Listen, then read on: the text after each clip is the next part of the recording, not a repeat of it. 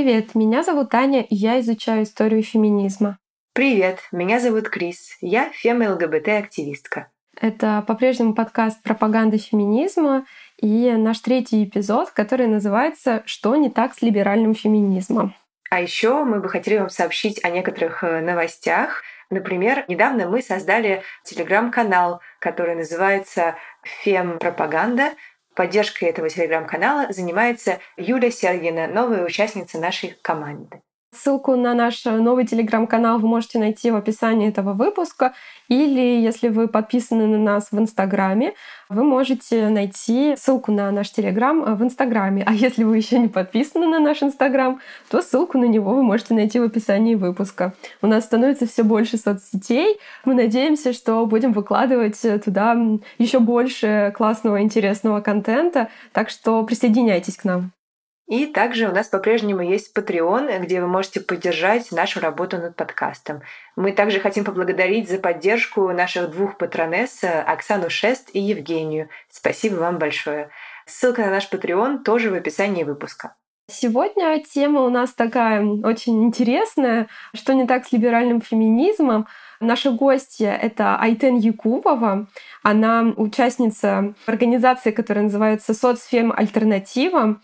А может быть, вы уже о ней слышали. Но если вы о ней не слышали, то в этом эпизоде вы узнаете о ней побольше. А в описании выпуска мы оставили ссылки на соцсети этой организации, а, где вы можете почитать, чем она занимается, а может быть, даже вы захотите в нее вступить. В соцсетях этой организации вы также сможете найти всю информацию, которая необходима для того, чтобы узнать, как присоединиться к ней. А в этом выпуске мы э, поговорили более подробно о том, что вообще такое социалистический феминизм и в чем разница между социалистическим феминизмом и либеральным феминизмом, почему это важно, почему это важно в глобальном смысле и в контексте России и о многом другом. Надеемся, что вас этот выпуск очень заинтересует. А если вдруг у вас есть какие-то предубеждения, которые, я думаю, у многих из нас есть на постсоветском пространстве относительно вот этого термина социализм, да, потому что все таки совсем недавно еще наша страна была как-то называлась социалистическим государством. Вот, и я думаю, что у многих людей остались какие-то воспоминания, и отпечаток «Холодная война» наложила свой тоже. Я вам предлагаю все таки на момент забыть об этом этом предубеждении и послушать Айтен, которая очень классно и здорово рассказывает, что же такое социалистический феминизм. А еще, если я позволю себе сделать небольшой спойлер, в СССР социализма не существовало. Если вы думаете, что социалистический феминизм — это что-то про СССР, то тем более надо послушать этот выпуск. Да, но я думаю, мы уже достаточно наспойлерили, можно уже переходить непосредственно к выпуску. Хорошего прослушивания вам. Спасибо большое, что ты согласилась с нами поговорить. Вот мы традиционно начинаем разговор с, со знакомства. А, можешь, пожалуйста, рассказать, как тебя зовут, чем ты занимаешься, считаешь ли ты себя феминисткой и к какому течению относишь, если относишь? А, да, спасибо. Привет. Спасибо всем, что позвали. Мне тоже очень интересно будет поговорить с вами. А, меня зовут Эйтен, мне 27. Такое расскажи о себе, как на собеседовании. Вот, ну, я юристка. В данный момент э, я занимаюсь переводами, а, преподаю турецкий. Да, я считаю себя феминисткой, отношу себя именно к соцфему. Я состою в организации, которая называется «Соцфем Альтернатива». Я думаю, что мы о ней еще будем много сегодня говорить. И с удовольствием подробнее расскажу, что это такое, зачем и так далее. Мы хотели начать с такого, наверное, определения терминов, потому что вот э, ты упомянула э, социалистический феминизм. И вот у меня такой был вопрос. Я э, часто слышу этот термин. Я также слышу термин левый феминизм и марксистский феминизм. И довольно часто они встречаются в одном контексте. То есть, когда говорят про социалистический феминизм, могут потом синонимично использовать фразу левый феминизм, например. И тут же там каким-то образом упомянуть марксистский феминизм. Вот э, чем они отличаются?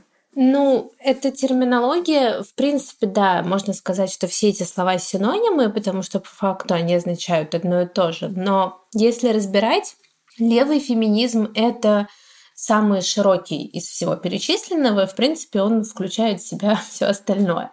Социалистический и марксистский — это, в принципе, синонимы, но термин социалистический, он возник э, исторически для того, чтобы отмежеваться от термина марксистский феминизм, который начинал становиться все более ортодоксальным и занимался чисто экономизмом, то есть не включал в себя в социальные какие-то моменты, а говорил только об экономических моментах. И в какой-то момент социалистические феминистки решили, что нужно отделиться от марксистского феминизма и называться по-другому. Но по факту соцфем, он подразумевает марксизм. Как бы ты определила соцфем? А, ну, соцфем а, — это течение феминизма. Здесь нужно говорить о том, в чем наше отличие от других феминисток и в чем суть именно социалистического феминизма. Это то, что а, мы видим причины неравенства капиталистическую систему. Мы связываем а, феминизм с марксистскими идеями об эксплуатации, угнетении труде – и говорим о том, что э, женщина угнетается не по причине того, что она там женщина, как и ЛГБТ-люди угнетаются не потому, что они ЛГБТ, а это связано с неравным положением а, в существующей системе. То есть угнетение выгодно капиталистическому строю. Это если максимально кратко. А если сравнивать с либеральным э, правом, да, феминизмом, насколько я понимаю, то разница как раз в том, что он за изменения внутри этой капиталистической системы, в то время как социалистический феминизм за изменения системы. Да, да, им все верно. Мы считаем, что женщина не может быть свободна в существующем капиталистическом обществе, как, в принципе, не может быть свободен никто. Потому что если мы не говорим об отдельно женщинах. То есть мы не можем бороться отдельно за какую-то группу, в то время как угнетены будут все остальные. Если мы говорим про современный мир, то мы понимаем, что 99% населения Земли а, это люди, которые живут от зарплаты до зарплаты или там за счет своего труда. То есть это большая часть населения, в то время как 1% это сверхбогатые, которые живут за счет эксплуатации. И если какая-то отдельная группа будет бороться за какие-то улучшения своей жизни, это не приведет ни к чему, потому что, во-первых, все остальные группы будут продолжаться угнетены, а во-вторых, любая свобода, любая независимость не может существовать без экономического, демократического подкрепления, то есть без вот этой вот основы. Айтен, а вот чем э, соцфеминизм отличается от радикального феминизма? Радикальный феминизм, в принципе, тоже про то, чтобы свергнуть патриархат, да, изменить систему. У нас очень много разногласий с радикальными феминистками. Мы постоянно подвергаемся критике с их стороны. Радикальный феминизм говорит о том, что не нужно отвлекаться на такие вещи, как социализм, политические репрессии, ЛГБТ и вот это все, и нужно заниматься чисто феминизмом, чисто женскими проблемами. И под женщинами мы подразумеваем только женщин, то есть трансперсоны сюда не включаются. Мы же говорим о том, что, во-первых, не существует чисто женского вопроса, чисто женских проблем, потому что если мы посмотрим на те проблемы, с которыми сталкиваются сегодня женщины, будь то домашнее насилие, низкие зарплаты, социальная незащищенность, там, сексизм. И вот это все Причиной всего этого это экономическое неравенство, то есть те жизненные условия, в которых находятся женщины. И нельзя говорить отдельного решения женского вопроса, пока нет равенства общего. И опять-таки, такие все вещи, как э, расизм, национализм, сексизм, гомофобия и так далее, причина всех этих штук то, что люди не ненавидят друг друга просто потому, что они ненавидят. Эти все вещи нужны правящему классу для того, чтобы использовать принцип «разделяй и властвуй». То есть нас натравливают друг на друга, и это мешает людям объединиться и бороться вместе с главным врагом, с капитализмом. То есть э, нельзя тратить время на то, чтобы ненавидеть мужчин, ругаться с ними и там выяснять, кто прав, кто виноват, да, или там э, на ЛГБТ-персоны определять, входят ли они в наши права или нет. То есть мы не должны тратить время на это. Мы, наоборот, все угнетенные группы, к которым мы относим и женщин, и ЛГБТ, и мужчин, как бы, и национальные меньшинства, то есть весь рабочий класс, мы должны объединиться и бороться вместе. То есть только объединив наши силы, мы сможем победить врага, который в разы сильнее нас. В этом как бы наше главное отличие от других течений феминизма. Это получается критика со стороны радикальных трансэксклюзивных феминисток. Есть какая-то неразбериха в терминах, потому что часто бывает, да, что как бы радикальный феминизм — это нечто, что противопоставляет себя либеральному феминизму, да, то есть более правому. Мне кажется, они звучат как бы вместе, как синонимы социалистический феминизм и радикальный феминизм. Но в то же время, если мы говорим про радикальных транс-эксклюзивных феминисток, то тут это совсем другое течение, конечно, которое считает, что нужно только о проблемах именно женщин, определяет их э, по их э, биологическому полу там, и так далее. Ну, насколько я поняла, а, как а, написано, например, у вас э, на страничке «Соцфем Альтернатива» левые феминистки связывают э, женский вопрос не только с патриархатом, но и с экономическим угнетением. То есть получается, что мы одновременно боремся и с системой патриархата, и с экономическим угнетением, с системой капитализма, которые как бы взаимосвязаны между собой, мне кажется, тоже. Да, конечно, они взаимосвязаны. Более того, Одно существует для того, чтобы поддерживать другое. Патриархат не возник просто так по себе, да. Причиной возникновения – это причина появления частной собственности, накопления богатств, разделения вот труда на мужской и женский, и вот это вот все. И если мы говорим о том, что Просто как видим это мы, если случится что-то волшебное и исчезнет патриархат, допустим, в какой-то момент, все люди будут друг с другом равны. Но по факту в существующем капиталистическом обществе это будет, что женщины будут угнетены наравне с мужчинами.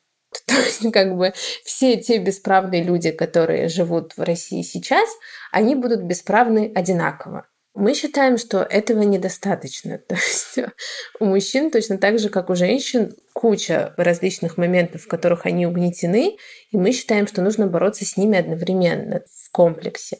Нельзя бороться за что-то одно и закрывать глаза на что-то другое. Это не приведет к какому-либо улучшению. То есть если у нас в России нищенские зарплаты, допустим, если мы говорим вот прям очень простыми примерами, да, у мужчин зарплата больше, чем у женщин в большинстве случаев. Но задача не в том, чтобы сделать зарплату просто такой же, как у мужчин. Это не решит проблему. В большинстве случаев э, и у мужчин они тоже нищенские. Мы говорим, допустим, о том, что нам нужна минимальная заработная плата 300 рублей в час – вне зависимости от сферы, пола, расы и вот этого всего. Мы говорим о национализации, допустим, всех природных ресурсов. Потому что нам нужно взять все структуры, все банки, все отрасли в свои руки и распределять их самим демократическим плановым путем. Вот. То есть получается, что социалистический феминизм смотрит на все именно комплексно, да, он борется не только с патриархатом, но и с капитализмом, с которым связан патриархат, против экологических э, проблем тоже. То есть получается, как бы максимально широко рассматривает э, проблемы общественные и связывает их как бы с патриархатом тоже. Да, конечно, мы включаемся абсолютно во все повестки, потому что если мы говорим о политических заключенных, то мы боремся против репрессий политических заключенных, потому что женщины тоже могут быть политическими заключенными.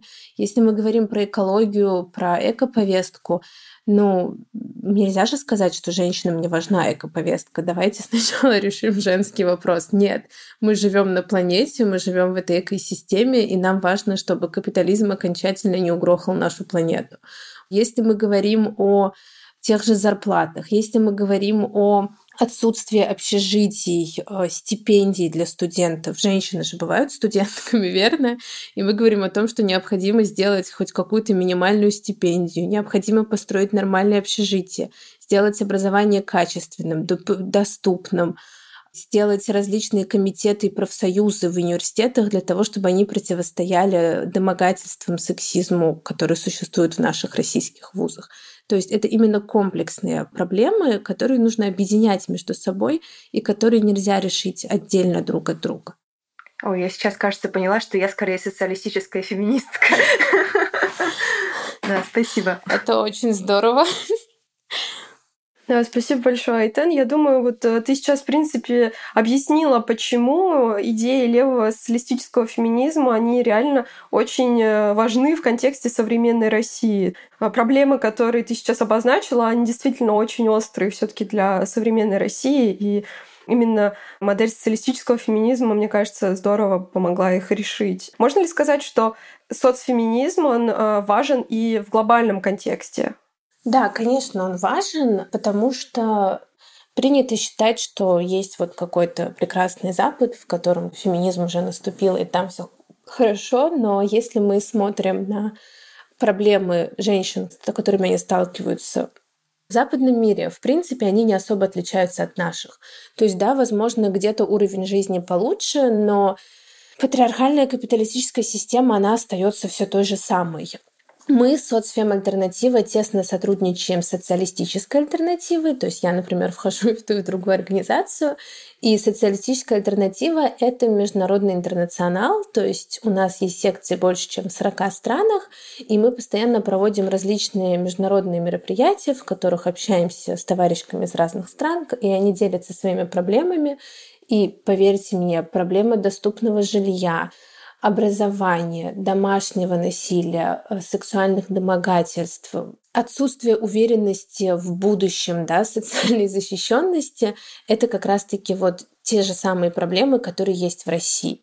Или там, допустим, э, в странах э, наподобие Турции или Азербайджана. То есть мы не можем говорить о том, что в России, как бы, да, нам нужен социалистический феминизм, а вот во всем мире посмотрим, неважно, потому что мы все помним, что нельзя построить социализм в отдельно взятой стране, Точнее, можно, но это не приведет ни к чему хорошему.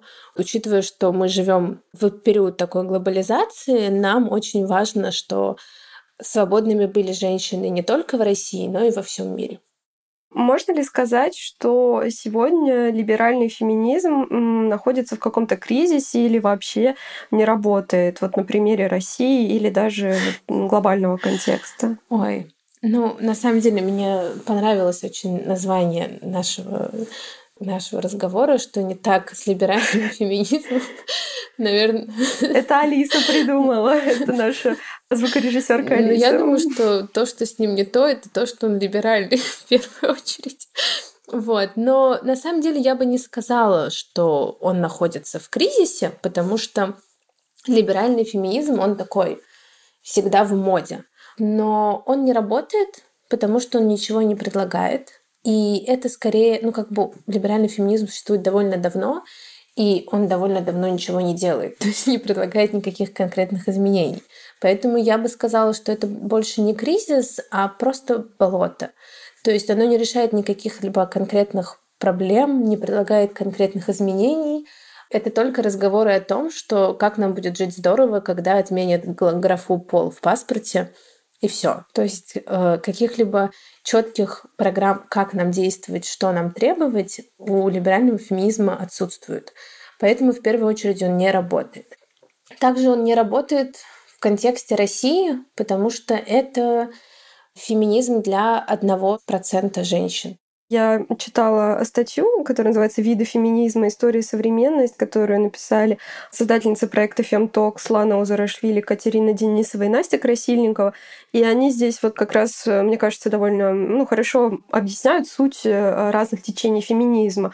А, на теориях и практиках можно найти эту статью.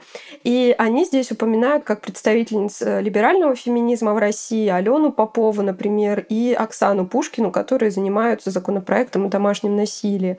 Все-таки можно ли правда говорить, что они как бы ничего не делают, а ведь в рамках системы, которая существует, они э, тем же самым законопроектом о домашнем насилии борются за то, чтобы защитить женщин от домашнего насилия. Я в данном случае не критиковала конкретных отдельных феминисток со словами, что вы ничего не делаете, а мы такие супер классные.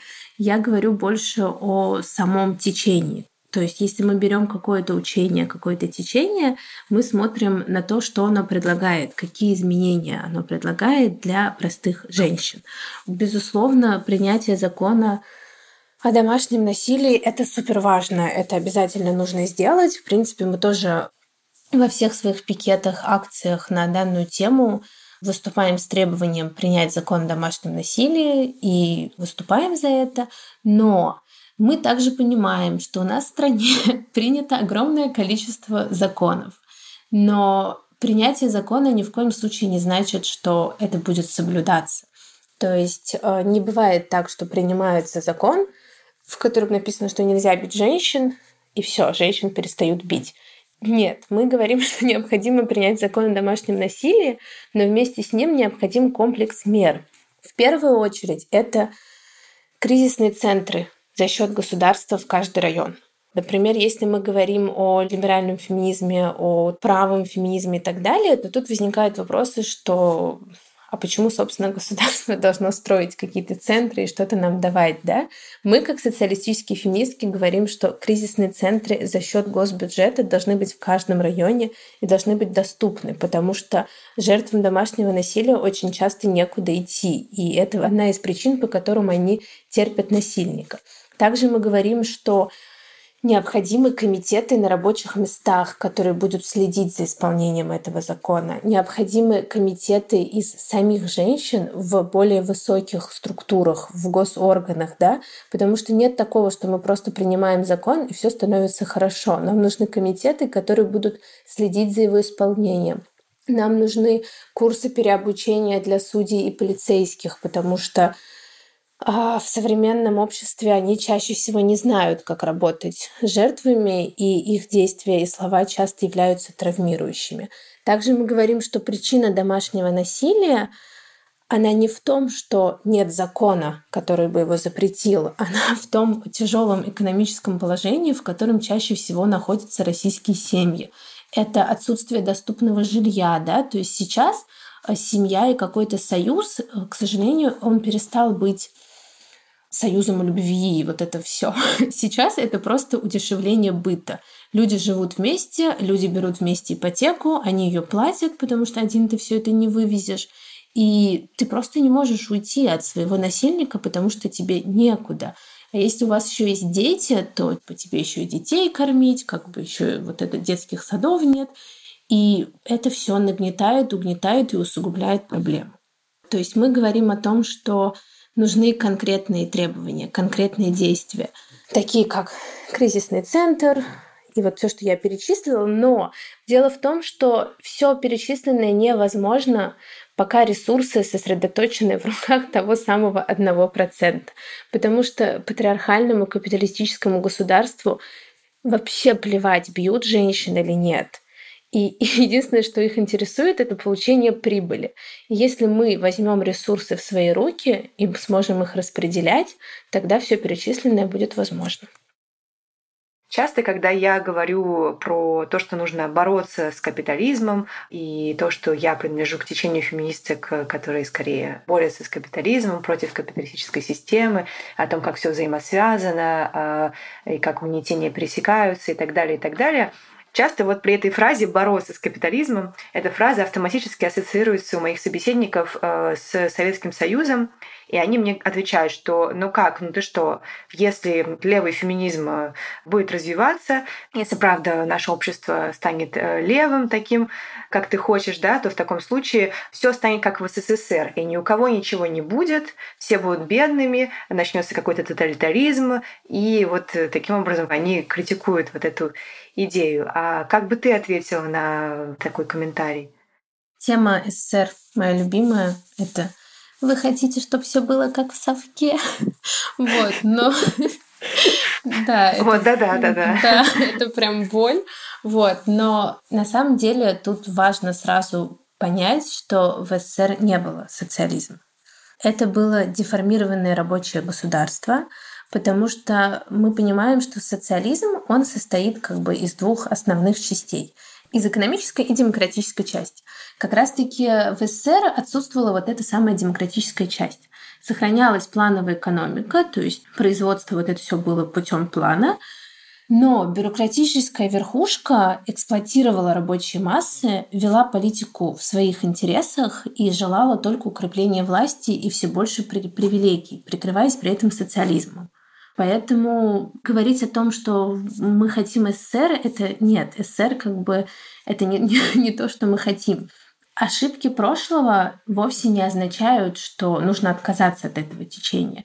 СССР была попытка реализовать марксистское учение, попытка, ну, где-то удачная, где-то неудачная, если мы там вспомним поздний период. Но это вовсе не значит, что нам нужно отказаться от этих идей и не перестать пробовать.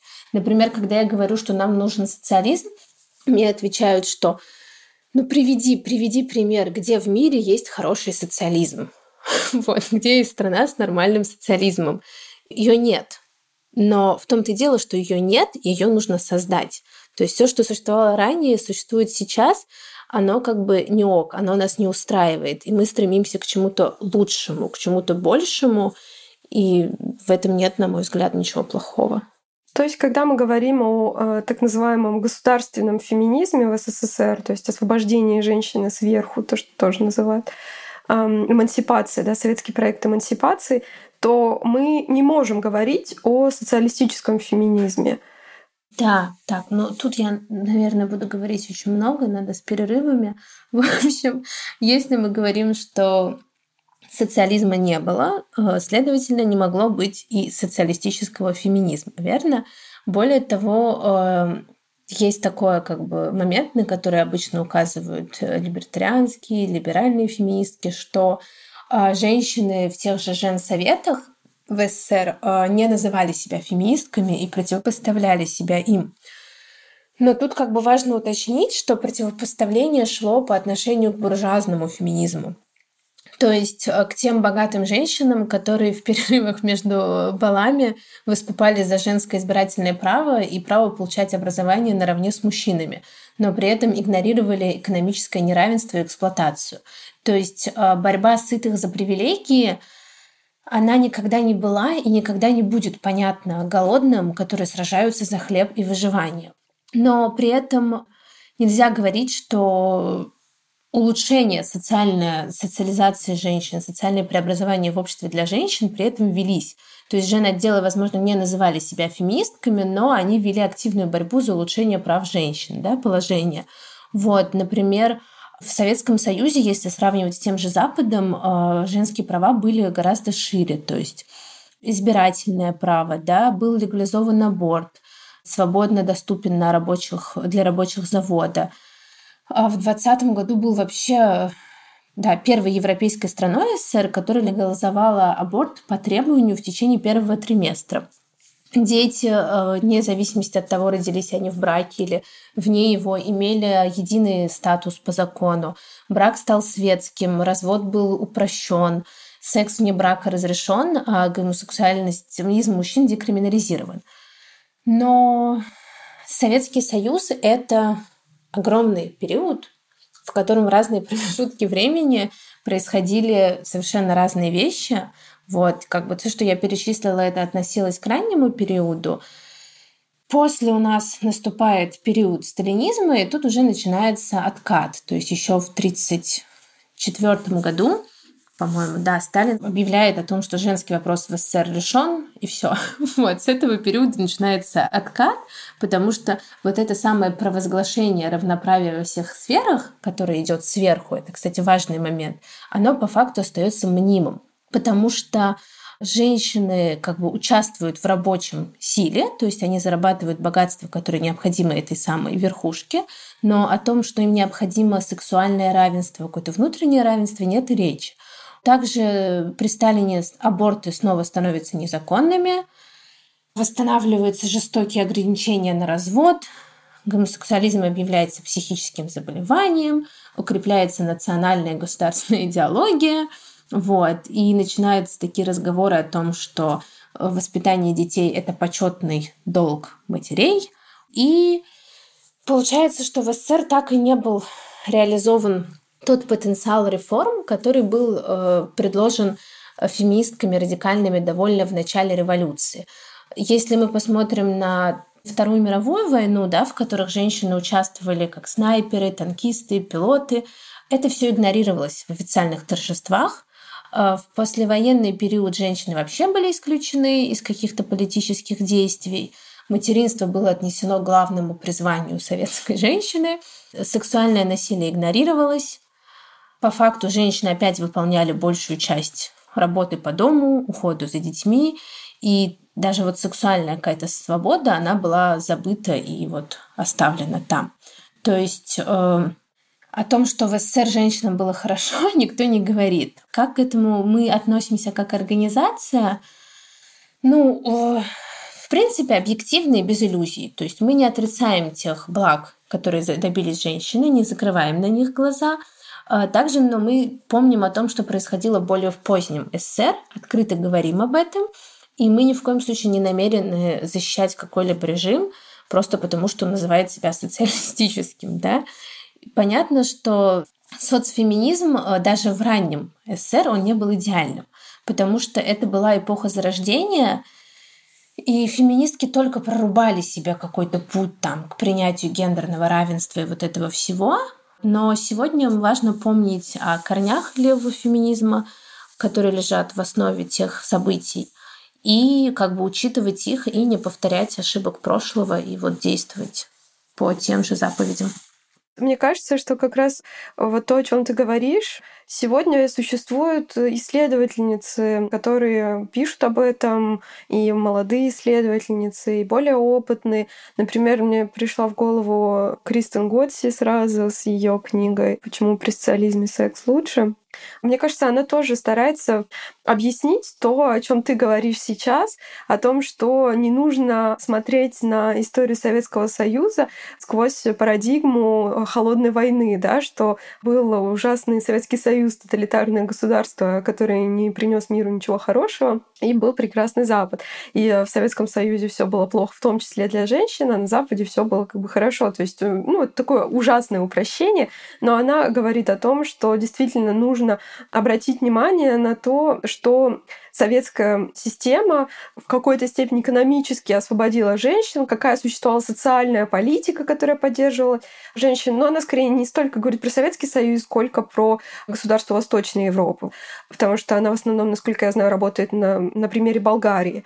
Она также изучает международные организации, Международная демократическая федерация женщин, например, и она показывает, как активистки Восточной Европы, которые состояли в женсоветах, привносили такие идеи, на там, когда был Международный год женщины в 75 году, потом было Международное десятилетие женщины с 76 по 85, на протяжении которого проходили мировые конгрессы женщин. Она показывает, рассказывает про то, как социалистический блок вносил какие-то идеи, которые очень созвучны тем, которые ты сейчас озвучиваешь. Например, про то, что борьба не может быть только борьбой за женские права и решением только женского вопроса, что она должна рассматриваться в более широком контексте общего неравенства. И вот она как раз э, пытается привлечь внимание к тому, чтобы включать какую-то критическую оптику и действительно обращать внимание на преимущества этой системы, на то, что хорошего эта система привнесла для женщин. Конечно, при этом осознавать, что были недостатки у этой системы. Да, я к своему большому стыду еще не читала эту книгу, она у меня лежит скачанная, я все планирую к ней приступить, но мои товарищи все читали, очень сильно хвалят, я вот как раз тоже все планирую ее прочитать. Ну, в принципе, да, как бы то, что говорила я, и то, о чем ты рассказала сейчас, это похоже. Да, все было не очень хорошо, в принципе, в СССР, но те же самые женоделы, они вели работу, они делали какие-то действия и достигали каких-то результатов. При этом они сталкивались с огромными трудностями, которые в первую очередь была в мусульманских странах. Я не буду сейчас выдаваться в подробности. Я совсем недавно для как раз-таки товарищей из интернационала готовила выступление, доклад на тему вот работы женоделов, и там просто куча ужасных историй о нападениях, изнасилованиях и вот этого всего, которые как бы были в Узбекистане, там, вот это все, потому что люди не приемли. То есть, но даже в таких как бы тяжелых, жестких условиях женотделы работали, вели агитацию и пытались что-то изменить. И отрицать эту работу, отрицать этот труд, конечно, не стоит. Хорошо поговорили про историю. Можем, наверное, перейти к настоящему. Мы уже несколько раз вот упоминали соцфем-альтернативу. Наверное, наши слушательницы, слушатели уже хотят услышать, что же это такое, если они еще не знают. Что это за организация, как она возникла, чем она занимается, чем вы занимаетесь, какие у вас цели и какая твоя роль в этой организации? Мы возникли два или да, почти, в общем, почти два года назад мы возникли. Мы были на мероприятии, которое организовывала социалистическая альтернатива, летняя школа. Мы проводим их ежегодно. Это такой лагерь, на котором мы собираемся и с утра до вечера дискутируем, выступаем с докладами. И у нас был доклад на тему феминизма в России и положения женщин. И мы вот выступали, говорили, и там были мы, социалистки, девочки из других каких-то организаций, просто активистки – и мы в какой-то момент такие, ну, какого хрена нет нормальной организации, которая бы защищала права женщин. И мы такие, ну, почему бы не сделать ее самим? И нас было, в принципе, немного. Нас было в начале пять человек. Сейчас нас тоже, в принципе, не так много, около 15-20. Как вы уже поняли, мы социалистическая феминистская организация. А мы независимая организация. Это значит, что нас не финансируют ни крупный бизнес, ни какие-то системные партии. Мы существуем за счет взносов всех наших товарищей. То есть каждая участница платит определенную сумму взноса, которую она может себе позволить, и у нас есть казначейка, которая собирает эти деньги, и эти деньги позволяют нам снимать помещения на мероприятия, там делать мерч, распечатывать плакаты, чтобы идти на акции, печатать журнал, то есть мы вот печатаем свой самоздат журнал, и вот это вот все. В идеале в будущем мы хотим а, освобожденную работницу, то есть это человек, который не вынужден работать на капиталиста, а уделяет все время активизму работе на организацию и получает зарплату из казны. А чем мы занимаемся? Мы проводим еженедельные собрания. Они проходят каждую субботу. На них можно попасть. Достаточно написать нам в соцсетях, что вы хотите присоединиться. Вот, мы расскажем, как это сделать. Э, из-за пандемии мы сейчас проводим их в формате офлайн онлайн то есть э, те, кто, у кого есть возможность, они приезжают, а кто не может, э, тот подключается онлайн. Вот, мы, как я уже говорила, присоединяемся ко всем протестам по всем повесткам, потому что считаем, что они все важны для женщин. Организовываем свои мероприятия, различные акции, пикеты. Правда, сейчас это становится все сложнее и сложнее, потому что даже одиночный пикет сейчас чреват задержанием и административкой. Проводим различные открытые дискуссии, круглые столы. Например, в эту субботу у нас будет портшкола, на которой мы будем говорить о том, почему как раз-таки социалистический феминизм, почему борьба должна быть организованной. Вот. Также мы уже два года проводим э, забастовку, женскую забастовку перед 8 марта.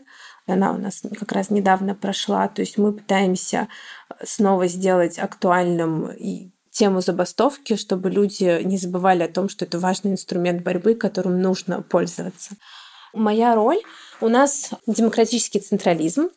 То есть у нас есть выборный орган, в который может избираться любая участница из организации, исполнительный комитет, я, например, в него вхожу.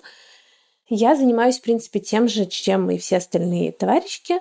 Это ведение собраний, доклады, написание статей, каких-то постов, агитация, работа в поле и вот это вот все присоединиться к нам, ну, я хотела про это просто пояснить, что почему-то, когда мы говорим про свою организацию, очень много где люди считают, что к нам очень трудно попасть вот.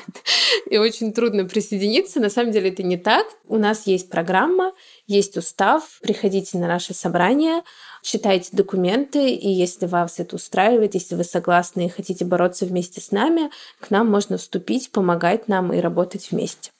Вот как у вас написано в соцсетях, можно вступить в вашу организацию, а можно оставаться сторонницей организации, да, и тем не менее принимать участие тоже в мероприятиях. Единственное, если вы сторонница, то вы не можете принимать участие в принятии каких-то решений внутриорганизационных, да, насколько я понимаю.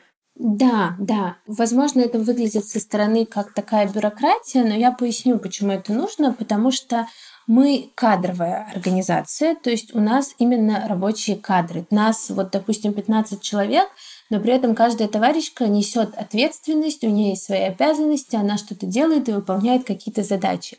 Мы абсолютно против различных организаций, которые представляют из себя чат на 10 тысяч человек, и все, что тебе нужно, чтобы вступить в организацию, это добавиться в этот чат, и ты считаешься вступившим, это не круто. То есть должны быть люди, которые в принципе, активисты — это люди, которые готовы уделять больше времени, сил на вот именно организованную борьбу. На наши собрания ходит много людей, не обязательно, чтобы они как бы все вступали.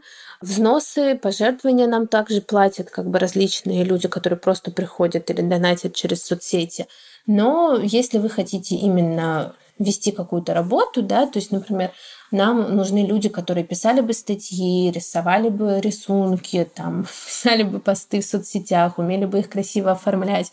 То есть у нас нет каких-то профессионалов, которые там закончили школу активизма, пришли и разруливают. Все, все девочки — это девочки, которые учатся и работают, и все свободное время уделяют как бы активизму. А на всякий случай э, в вашу организацию могут вступить только э, женщины? Да, Угу, хорошо. Я думаю, мы обязательно оставим ссылки на ваши соцсети, чтобы, если вдруг кто-то из наших слушателей заинтересовалась, они могли легко и просто к вам присоединиться. Не знаю, стоит ли пояснять, почему мы ввели это правило, или оно и так понятно. Да, я думаю, можно пояснить. Да, у нас на самом деле возникало еще в самом начале очень много споров по поводу того, что нужно ли нам такое правило, или нас обвинят в том, что мы Радфем и вот это все. У нас много сторонников, мужчин, которые ходят на собрания, принимают участие. Но, к сожалению, опыт российских левых показывает нам, что возникает какая-то организация с фемповесткой, постепенно ее заполняют мужчины, и в итоге мужчины сидят и голосуют за какие-то фем-вопросы. Мы подумали о том, что мы хотим, чтобы женщины сами решали, сами выносили решения, голосовали по тем вопросам и проблемам, которые касаются непосредственно их. Вот, то есть наша организация направлена на политизацию женщин в первую очередь. Вот. Угу, понятно, да, спасибо. Что бы ты могла бы посоветовать э, почитать, посмотреть или послушать нашим слушательницам, которым было бы интересно побольше узнать о социалистическом феминизме? Я, наверное, не скажу новое. Читать нужно в первую очередь классиков. вот, для того, чтобы понять, что такое социалистический феминизм, в первую очередь необходимо понять, что такое социализм, избавиться от иллюзии того, что это совок, если трудно читать такие материалы, как э, происхождение частной собственности, семьи и государства, сейчас очень много различных комиксов, например, мне нравится там каких-то более коротких изданий, обзоров, разборов. И непосредственно я бы очень советовала Калантай, Крупскую, Цеткин, то есть собрание сочинений, различные статьи да, о том, почему необходим именно социалистический феминизм, почему без женщин не может быть социализма, а женщинам нельзя жить без социализма. Также очень крутая книга «Бабель. Женщины социализм». Называется там прям вот ответы на вопросы. Ну и книгу, которая «Почему при социализме женщин секс будет лучше», тоже очень советую и сама тоже прочитаю. У меня вот сейчас возник такой вопрос. Мне лично кажется, что рамки течений феминизма, они могут быть немножко узкими. И когда вот мы спрашиваем наших гостей, мы все время задаем этот вопрос, к какому течению вы себя относите, довольно часто а, они говорят либо я бы не хотела себя как бы ограничивать, я бы не хотела как-то четко определять себя, или они говорят я левая феминистка, но у меня вот по этому вопросу я придерживаюсь там радикальных взглядов, например. Ты могла бы сказать, что ты именно социалистическая феминистка, или ты можешь сказать, что у тебя тоже есть какой-то, например, интерсекциональная оптика какая-то, или деколониальная оптика, или для тебя социалистический феминизм, он как бы включает в себя это все. Ну, опять-таки, я все-таки, да, действительно отношу себя к социалистическому феминизму. Я могу немножко рассказать подробнее, как так получилось, потому что, например, я выросла в патриархальной семье, в азербайджанской, и тема феминизма, она изначально была очень актуальна. И я помню, что я с самого там, раннего возраста говорила о том, что я феминистка, что я хочу бороться за права женщин, что нужны изменения. Но при этом я не находила ничего, чтобы давало мне ответы, а каким образом, как, что нужно делать для того, чтобы этот вопрос решился. И ты можешь, в принципе, думать там об одном так, об вот этом так и так, но для каких-либо изменений тебе нужна четкая политическая программа. То есть, например, если нет четкой политической программы, ни ты как отдельная феминистка, ни какая-то организация, она в итоге ничего не добьется и со временем распадется. Поэтому у нас, да, у нас есть программа, в которой мы говорим о том, как мы относимся к каждому конкретному вопросу. Но при этом есть различные скажем так, менее значительные вопросы, к которым там э, наши товарищи относятся по-разному. Например, э, я считаю, что квоты для женщин это не ок, и этого быть не должно. А мои товарищи считают, что нет, они должны быть. Но при этом это не значит, что я не социалистическая феминистка или у нас какие-то супер важные разногласия. То есть я считаю, что в основных как бы, моментах взгляды должны быть конкретными и четкими. И тогда ты понимаешь, чего ты хочешь и как ты будешь действовать. Супер, спасибо большое. Мне кажется, на такой хорошей ноте мы можем остановиться. Спасибо большое. Да, спасибо. Да, вам спасибо.